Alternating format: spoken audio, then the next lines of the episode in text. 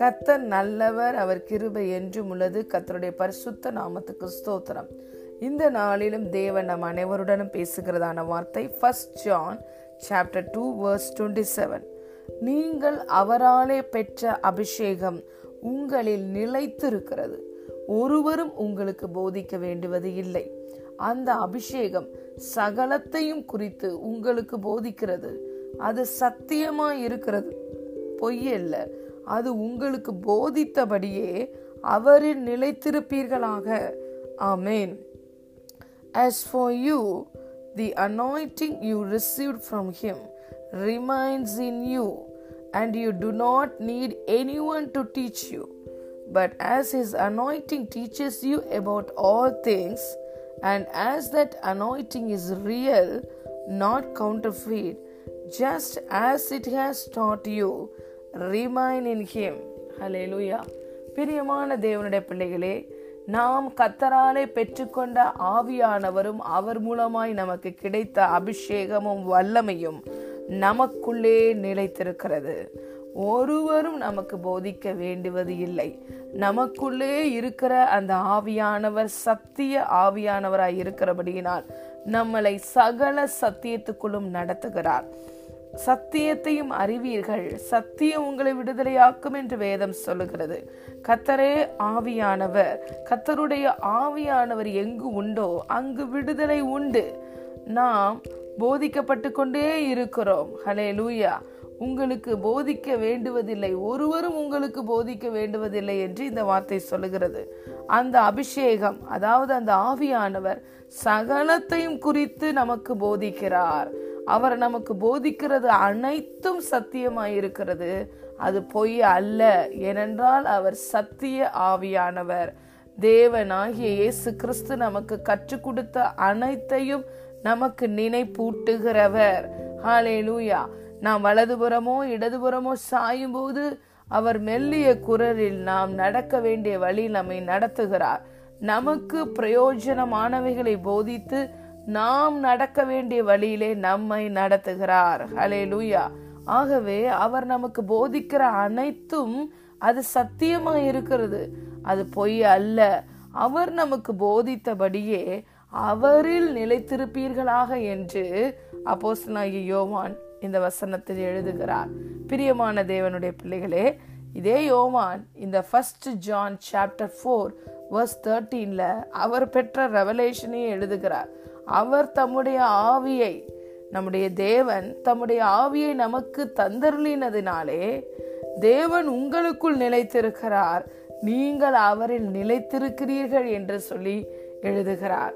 இந்த வார்த்தையில நிலைத்திருப்பீர்களாக என்று சொல்லுகிறவர் 4வது அதிகாரத்திலே நீங்கள் நிலைத்திருக்கிறீர்கள், ஏனென்றால் உங்களுக்குள்ளே வந்த ஆவியானவர் அவர் நிலையான ஆவியானவர், எட்டர்னல் ஸ்பிரிட். ஹல்லேலூயா. அவர் உங்களிலும் என்னிலும் நிலைத்திருக்கிறார். அவர் ஒரு நாளும் நம்மை விட்டு பிரிந்து போவதில்லை. நாம் கர்த்தரோடு கூட இசைந்திருக்கும் போது அவரோடு ஒரே ஆவியாய் இருக்கிறோம். 1 கொரிந்தியர் 6ஆம் அதிகாரம் 17வது வசனம் தெளிவாய் சொல்லுகிறது, கர்த்தரோடு இசைந்திருக்கிறவன் அவரோடு கூட ஒரே ஆவியாய் இருக்கிறான். உங்கள் சரீரமானது நீங்கள் தேவனாலே பெற்றும் உங்களில் தங்கி இருக்கிற பரிசுத்த ஆவியானுடைய ஆலயமாய் இருக்கிறது. நீங்கள் உங்களுடையவர்கள் அல்ல என்றும் பவுல் எழுதுகிறார். பிரியமான தேவனுடைய பிள்ளைகளே, நமக்குள்ளே வந்த ஆவியானவர் நிலையாய் நம்மோடு கூட நம் ஆவியோடு கூட தங்கியிருக்கிறார். கர்த்தர் ஆவியாய் இருக்கிறார். அவரை தொழுது கொள்கிறவர்கள் ஆவியோடும் உண்மையோடும் தொழுது கொள்ள வேண்டும். பரிசுத்த ஆவியானவர் தான் நாம் தேவனை தொழுது கொள்வதற்கு உதவி செய்கிறார். பரிசுத்த ஆவியானவருடைய உதவி கொண்டுதான் நாம் தேவனோடு கூட உறவு வைத்துக் கொள்கிறோம். ஹல்லேலூயா. பரிசுத்த ஆவியானவர் மூலமாக நாம் இயேசு கிறிஸ்துவின் அவயங்களாய் அவருடைய மாம்சத்துக்கும் அவருடைய எலும்புக்கும் உரியவர்களுமாய் இருக்கிறோம். உயிர்த்தெழுந்ததுக்கு பிறகு இயேசு நமக்கு கொடுத்த மிக பெரிய பரிசு பரிசுத்த ஆவியானவர். அந்த ஆவியானவர் நமக்குள்ளே நிலைத்திருக்கிறார். அவர் நமக்கு கொடுத்த அபிஷேகம் நம்மில் நிலைத்திருக்கிறது. ஒரு தேவனுடைய காரியத்துக்காக நமக்கு ஒரு பொட்டன்ஷியலை கொடுத்து வல்லமையை கொடுத்து நம்மை பிரித்து எடுப்பதுதான் anointing. Hallelujah. Anointing is appointing. Hallelujah. Appointing for God's kingdom, God's work.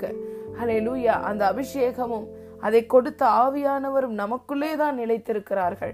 அந்த ஆவியானவர் உங்களையும் என்னையும் சகல சத்தியத்துக்குள்ளும் நடத்துகிறார். நாம் கேட்கிற போதனை, நாம் செய்கிற காரியம், நாம் இருக்கிற இடம், பழகுகிற மனிதர்கள் தேவனுக்கு உகந்தவர்களா என்பதை நமக்கு அழகாக காண்பித்து கொடுக்கிறார். யாரும் வெளியிலிருந்து வந்து நமக்கு இதை போதிக்க வேண்டும் என்பது அவசியம் இல்லை. நாம் பரிசுத்த ஆவியானவரோடு நாம் நன்கு தொடர்பு வைத்துக் கொள்ளும் போது, அவரோடு உறவு வைத்துக் கொள்ளும் பொழுது அழகாய் நம்மை நடத்துகிறார். ஹல்லேலூயா. செமையான பாதையில் நம்மை நடத்துகிறார், புல்லுள்ள இடங்களில் நடத்துகிறார், அமர்ந்த தண்ணீர்களின் அண்டையில் நடத்துகிறார்.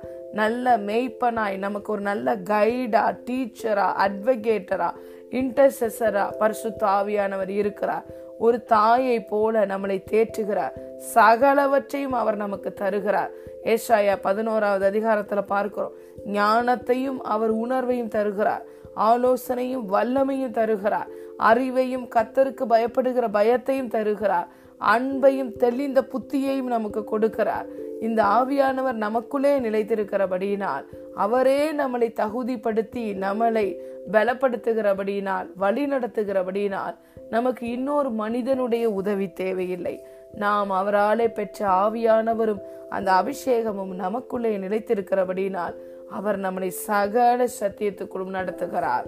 ஹல்லேலூயா. சத்தியத்தின் பாதையிலே நம்மை அருமையாய் நடத்துகிறார்.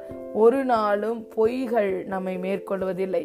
தவறான போதனையோ தவறான காரியங்களையோ நாம் அவைகளினால் வஞ்சிக்கப்படுவதில்லை. ஏனென்றால் ஆவியானவர் நம்மில் நிலைத்திருக்கிறார்.